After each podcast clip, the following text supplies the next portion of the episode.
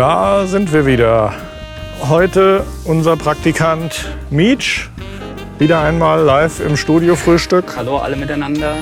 Und an den Reglern die Legende, der Nick. Der steht hier am MacBook und macht hier unseren Sound perfekt. Jetzt bist du hier schon ein paar Tage Praktikant. Ja, so knapp drei Wochen, glaube ich. Genau, jetzt, und ne? dann hast du ja schon erste Eindrücke gesammelt. Und dann würde ich doch sagen, erzähl doch einfach mal. Dann muss ich nichts machen. Da musst du nichts machen. Dann kannst du dich heute mal entspannt zurücklehnen. Oh, ich äußere mich dann schon zuhören. dazu. Ja, ich bin ja hier bei euch ganz spontan reingekommen, was ja jetzt schon die meisten mitbekommen haben. Und du hast mich hier so ein bisschen direkt reingeschmissen in die Arbeit, die hier zu tun ist. Wir Mhm. haben uns zusammen ein bisschen um Influencer-Marketing am Anfang gekümmert, haben da zusammen ein bisschen was erarbeitet Mhm. an Listen, an Eindrücken, einfach um erstmal zu schauen, was macht denn die Konkurrenz oder was machen denn die anderen Firmen so oder was machen sie eben nicht, vor allem auf Instagram. Und haben uns da zusammen mal so einen ganz guten Überblick zusammen verschafft. Hm, Ja, da Und- sind wir ja so ins Detail direkt eigentlich gegangen. Ja, Ähm, was mich hier interessieren würde, ob du jetzt so von dem Gesamtgebilde, was wir hier quasi haben, einen besseren Eindruck hast, ob du jetzt irgendwie durchblickst, was wir hier überhaupt machen und wie das Ganze hier funktioniert. Das würde mich mal interessieren. Ja, definitiv. Also als ich eure Seite Anfang dieses Jahres bei Facebook gesehen hatte, hatte ich auch erst so den Eindruck, hm, machen die auch tatsächlich was oder sitzen die immer nur vor ihrem äh, Studio äh, Mischpult und machen ihr Studio-Frühstück? Aber das hat sich jetzt definitiv ähm, auch so bewahrheitet, dass man sieht, okay, ihr Die schafft ja auch wirklich nur irgendwie- da. Ihr sitzt wirklich nur hier und redet und macht eure Videos. Nein, Quatsch, ihr macht hier wirklich sehr viel Mix- und Mastering-Arbeit. Das durfte ich jetzt in den letzten Wochen auch so ein bisschen hautnah miterleben. Die Mhm. Sachen mal wirklich live sehen von den verschiedenen Genres, von Elektro über Schlager, über Metal, Rock ist quasi ja alles wirklich dabei, Mhm. was ihr hier reinbekommt.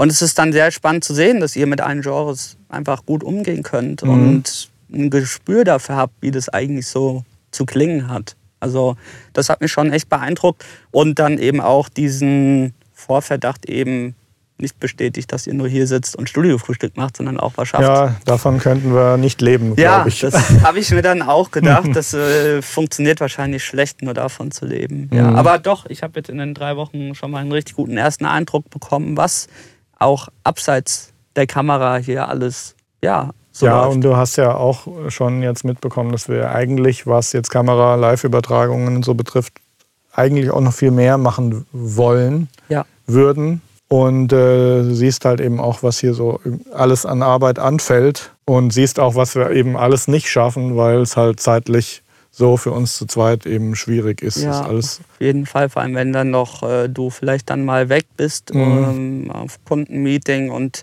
der Nick vielleicht dann mal ein bisschen kränkelt, so wie diese Woche, dann ist natürlich da zusätzliche Manpower immer auch hilfreich, um Mhm, Sachen einfach ja. wegarbeiten zu können. ja, da hast du dich auch schon äh, ganz gut eingefunden. Ja, also es sind wie gesagt so verschiedene Bereiche. Ich helfe dir ja beim Video-Editing, beim Editing von den Audiospuren, von dem Studio-Frühstück oder genau, wir haben auch schon angefangen, kleine Clips zusammen zu produzieren Ja. für Instagram eben. Da kommt in der nächsten Zeit dann auch noch einiges, wo ich dich einfach mit unterstütze bei den Aufnahmen, bei Ideen sammeln und das Ganze dann auch wirklich in die Tat umzusetzen. Da hinter dem ganzen Konzept, was wir haben, steht natürlich auch ein ganz klares Konzept und eben eine ganz klare Idee, dass wir eben die Leute hier teilhaben lassen an dem, was wir machen und dadurch eben es auch einfacher wird, sowohl für Leute, die jetzt uns unsere Services nutzen, das Mixing und Mastering, als auch für die Leute, die jetzt Produkte bei uns kaufen. Angefangen natürlich mit dem Buch, was ja das Manifest ist, was auch konzeptionell natürlich hier dazugehört. Und die Idee ist im Grunde genommen, dass die Leute eben durch die Geschichten, durch die Dokumentation, die wir machen, eben wirklich ein realistisches Bild davon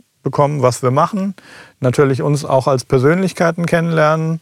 Und äh, das ist ja eine Sache, über die haben wir jetzt gerade heute Mittag bei der Pizza irgendwie uns auch mal unterhalten. Die Absicht war ja da schon immer, aber ich finde es trotzdem immer wieder sehr erstaunlich, dass wenn ich mit jemandem, der jetzt uns online länger verfolgt hat, wenn ich mit jemandem das erste Mal rede am Telefon, das dann mich schon immer sehr erstaunt, wie sehr da schon einfach ein Vertrauen aufgebaut wurde durch das, was wir online machen. Und ähm, da ist es definitiv so, das kann ich schon so sagen, dass eben die Präsenz online, gerade auch was jetzt so Live-Geschichten und Dokumentation der Arbeit betrifft, weil wir machen ja hier nicht klassische Sales, sondern wir geben den Leuten wirklich einen Einblick hinter die Kulissen, dass das wirklich schon die moderne Version von äh, ja, Mundpropaganda im Grunde genommen ist. Auf jeden Fall. Ich hatte ja auch das gleiche Gefühl, als wir das erste Mal telefoniert hatten, mhm. dass es wirklich sofort irgendwie eine Vertrautheit war, weil klar, ich habe schon einiges von dir gesehen gehabt, du zwar von mir noch gar nicht, du kanntest mhm. mich ja in dem Na Moment gut, bei uns war ja jetzt zusätzlich noch irgendwie der Gag, dass wir ja im selben Dorf aufgewachsen sind im Grunde genommen, du auch hier irgendwie um die Ecke wohnst und jetzt immer mehr natürlich sich auch herausstellt, dass wir auch viele gemeinsame Bekannte haben. Das ist natürlich auch subtil, spielt das sicherlich auch irgendwie eine Rolle. Wahrscheinlich schon, ja. Aber es war trotzdem direkt an, bei dem ersten Telefonat auch echt so eine, ja doch, wirklich eine Vertrautheit, dass man das Gefühl hatte, man würde mit jemandem reden, den man einfach länger nicht gesehen hat, aber mhm. man kennt sich doch schon irgendwie. Ja. Und das hat sich dann natürlich in den weiteren Gesprächen, wo ich hier zu Besuch war und die weiteren Besuche danach natürlich sofort nochmal bestätigt und auch gefestigt, dass da irgendwie ein guter Draht einfach ja. ist. Und das ist auch was, was wir auf jeden Fall auch dann im Business wirklich bemerken. Das Buch verkaufe ich ja jetzt schon etwas länger. Das ist so die Idee zu dem Buch, die ist vor ungefähr drei Jahren entstanden. Und was mir eben auch aufgefallen ist, ist, dass seit der Zeit, wo wir mehr oder wo wir überhaupt dann auf Live gehen, auf Facebook und jetzt ja auch auf Instagram, mehr in der Richtung machen, dass wirklich auch das Vertrauen der Kunden gestiegen ist. Das sehe ich einfach daran, dass ich weniger kritische Fragen bekomme jetzt äh, im Vorfeld zu den Käufen, wenn Leute an dem Buch interessiert sind oder an den Templates oder Softwareprodukten, die wir im Store haben. Da ist es schon so, ja, dass das wirklich äh, es kommen natürlich, es kommen viele Kontakte und die Leute fragen aber andere Sachen. Die wollen eben, dass ich ihnen Feedback auf ihre Tracks gebe und das äh, biete ich ja auch an. Und in dem, in dem Rahmen, wie wir das zeitlich machen können, machen wir ja auch so äh, Master-Feedback Live-Geschichten, wo wir Leuten umsonst einfach Feedback geben und das auch wieder äh, live übertragen. Ja, und mir ist eben schon aufgefallen, dass wirklich so schwieriges, kritisches Kundenfeedback ist erheblich weniger geworden. Also es ist wirklich ein sehr natürliches, spürbares Vertrauen gegenüber allen Leuten da, mit denen man kommuniziert, sei es über äh, Facebook, Personal Messages oder übers Telefon oder über E-Mails. Ja, ist ja auch ein Thema, über das wir auch schon gesprochen haben, dass ich jetzt auch an mir selber eben beobachten kann, dass es dann eben auch so eine Seite aus einem rausholt, die man vielleicht so gar nicht kannte, weil ich ja auch 30 Jahre so eher so die Kellerassel war, die Vocals editiert hat im Stillen und den man auch jemand, den man nie gesehen hat. Klassischerweise kenne ich das auch, wenn ich mal irgendwo bei einer Plattenfirma auf einer Party oder Goldverleihung oder sonst was war, dass die Leute, ah, äh, du bist Mark Mozart, also die wussten das nicht. Ja, waren dann erstaunt, weil sie kein Gesicht eben hatten zu ja. dem Namen, nur den Namen kannten. Und heute ist dann so, wenn ich irgendwo ich hatte es bei der Musikmesse schon gesehen, da war ich an einem Publikumstag, war ich ganz kurz da, hatte ich nicht viel Zeit, aber dann heute sehen die Leute irgendwie meinen Hut und die Brille und dann habe ich schon irgendwie 20 Leute um mich herum. Also so war es definitiv dann an dem Publikumstag auf der Musikmesse. Und das ist eine interessante Erfahrung auch für mich, weil ich wirklich über Jahrzehnte der Mann im Hintergrund war, den irgendwie niemand gesehen und gekannt hat. Und andererseits ist es schon auch so, dass es dann wahrscheinlich für mich nie eine Option gewesen wäre, mich hinzusetzen und hier irgendwie einen auf Sales oder Marketing zu machen. Aber ähm, so passt das sehr gut. Und ich muss sagen, das ist auch echt auch eine willkommene Erweiterung für mich als Person und eine neue Erfahrung als Persönlichkeit auch ist. Ja, das finde ich auch. Also es ist ja wirklich nie verkehrt, sich auch in manchen Dingen weiterzuentwickeln. Und wo man jetzt heute noch denkt, oh, hier fühle ich mich eigentlich ganz wohl in dem Bereich, wo ich bin. Oder ich sehe da jetzt erstmal nicht, dass ich irgendwie da was machen müsste in irgendeinem anderen Bereich. Kann sich auf einmal doch ganz schnell in eine Richtung entwickeln, wo man dann ja andere Wege einschlägt vielleicht und wo man dann auch einfach Spaß dran hat, ja. Sachen zu machen. Ne? Also man wächst und wächst immer weiter in seinen Fähigkeiten und kommt auch dadurch immer dann in neue Aufgaben Gebiete Also ich sage das auch für alle, die eben irgendwie nach Wegen suchen, eben das, was sie machen, in irgendeiner Art und Weise weiterzubringen. Und das ist fast egal, in welchem Bereich man arbeitet. Wenn ich jetzt Kfz-Mechatroniker bin und eine Werkstatt habe, wenn ich dann äh, anfange auf Facebook Live zu dokumentieren, was ich für Arbeit mache, dann habe ich auch plötzlich ein ganz anderes Vertrauen meiner Kunden. Also da gibt es unheimlich viele Bereiche. Das muss jetzt nicht den äh, Musikern oder Entertainern vorbehalten sein. Ich kann es wirklich nur jedem empfehlen, ob man jetzt eine Goldschmiede hat oder eine Kfz-Werkstatt oder einen Handyladen, was auch immer. Also die Sichtbarkeit auf den Channels, die den Kampf auf dem Smartphone um die Aufmerksamkeit kämpfen, die kann ich wirklich einfach nur jedem empfehlen. Ja. Und äh, ich kann auch empfehlen, das wirklich auch jetzt zu machen, weil in fünf Jahren wird man plötzlich rechts und links von allen Leuten überholt, weil ich glaube, dass das, was wir hier machen, das wird auch einfach zu einem Standard werden, weil man Sales-Aktivitäten zurückfahren kann, weil man nicht so auf Akquise unterwegs ist und nicht an jeder Ecke immer versuchen muss, irgendwie einen Auftrag abzustauben, sondern man kann die Leute kommen lassen, weil einfach durch das Dokumentieren seiner Arbeiten das Vertrauen und der Kontakt aufgebaut wird. Insofern ja, sollte man sich überlegen, was ist einem unangenehmer, seine Arbeit zu dokumentieren, authentisch, das, was man sowieso macht. Mhm oder wirklich ja, auf der Matte zu stehen und Leute zu belabern, dass sie einem irgendwie Aufträge geben. Das war auf jeden Fall was, was ich jetzt hier auch schon wirklich lernen durfte in den drei Wochen. Einfach zu sehen, okay, wie lebst du dein Social Marketing? Was hast du für Visionen und was machst du zurzeit schon? Mhm und das wirklich einfach auf mein eigenes DJ-Business jetzt auch zu transportieren, dass ich ja. jetzt wirklich schaue, okay, da ist eigentlich nur so viel Potenzial drin, was ich bis jetzt eigentlich nicht ausgenutzt habe und wo man dann auch wirklich ein großes Wachstum sehen kann und da einfach dann wirklich auch mal ein bisschen Geld in die Hand zu nehmen und da speziell auf Instagram-Ads und Facebook-Ads zu gehen und einfach sein, sein Business weiter nach vorne zu bringen ja. damit. Einfach gezielter ich, Leute zu erreichen. Jetzt sehe ich hier, jetzt kannst du mal gucken, links sind Kommentare. Wir haben ja eine Frage von Dirk. Ja. Hast du schon mal darüber nachgedacht, dein Mixing oder Mastering live deinem Kunden zu streamen? Es könnte interaktiv in den Mix eingreifen, indem er die Tipps gibt oder Anhaltspunkte, was mehr oder weniger sein soll. Ja, mit dem Kunden direkt. Also ich sag mal so, bei uns wird sowieso alles abgesegnet vom Kunden. Also für mich gibt es keinen, das ist der Mix, so den musst du jetzt fressen sondern wenn ich einen Mix oder einen Master rüberschicke, dann ist es sowieso immer für Kundenfeedback. Ich bin nicht unbedingt sicher, ob es für den Kunden äh, von Vorteil ist, hier bei dem Vorgang selber dabei zu sein, weil ich einfach doch vor allem den Aspekt sehe, dass wenn jemand an uns ein Projekt übergibt, dann hat er schon mit der Musik schon ziemlich viel Zeit verbracht. Und dann finde ich es eigentlich interessanter, wenn er dann von uns was bekommt, dass er wirklich A, B seinen Mix mit unserem vergleichen kann. Und dann wird er froh sein über vieles, was wir verbessert haben. Da sind vielleicht auch Sachen, die er gar nicht auf dem Schirm gehabt hat.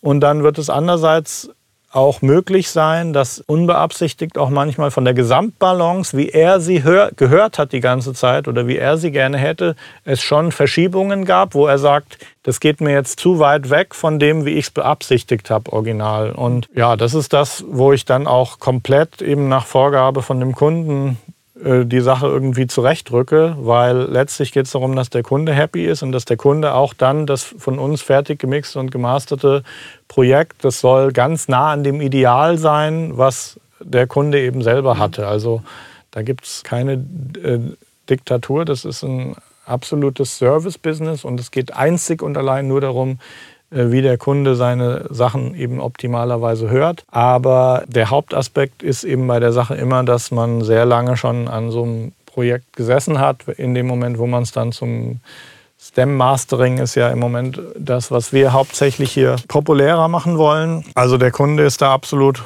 hundertprozentig König und es ist aber natürlich schon so, dass wir ganz klar äh, wissen und das Selbstbewusstsein haben, dass wir Sachen verbessern können, wo sich der Kunde gar nicht bewusst ist, dass da irgendwie Verbesserungsmöglichkeiten da sind, sondern wo einfach dann so ein Aha-Effekt da ist, wenn man dann A-B-Geschichte macht. Aber das, find, das muss natürlich trotzdem alles in dem Rahmen stattfinden.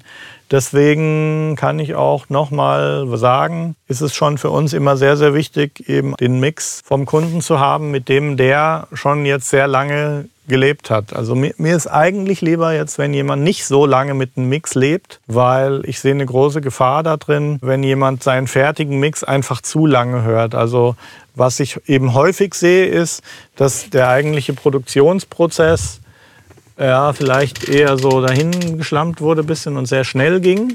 Mhm. Und man sich dann sehr schnell selber verliebt in das, was man da gemacht hat. Und äh, dann sich das unheimlich lange selber schön hört, was man da gebastelt mhm. hat. Mhm. Und wo man vielleicht am Anfang noch eine Chance hätte, das Produkt zu verbessern, bringt es dann wirklich nichts, sich was tausendmal anzuhören, weil es ist wirklich entweder man hört sich dann schön und gewöhnt sich so dran, dass man sagt und denkt, man hat das großartigste Produkt aller Zeiten gemacht. Es kann aber auch der umgekehrte Effekt entstehen, dass man irgendwie dann nach tausendmal hören eben keinen Impuls mehr bekommt von dem, was einen ursprünglich gekickt hat. Da sehe ich ganz große Gefahren und muss ganz klar sagen, Produzenten, die einen riesengroßen Output haben und irgendwie an mehreren Songs oder Mixen oder Projekten jede Woche arbeiten, die haben einen ganz klaren Vorteil. Die können sich eher in die Konsumentensicht reinversetzen. Das ist auch teilweise ein bisschen ein Anfängerfehler, ist schwer zu sagen. Ich habe ich hab jetzt gerade gestern mir diese Doku angesehen. Ich darf jetzt nichts Falsches sagen. Die heißt, glaube ich, The Defiant Ones die gerade in Amerika richtig abgeht, wo es um äh, die Geschichte von Dr. Dre und Jimmy Iovine geht. Und da ging es in der ersten Folge darum, wo Bruce Springsteen, ich glaube Born to Run war es, sein Album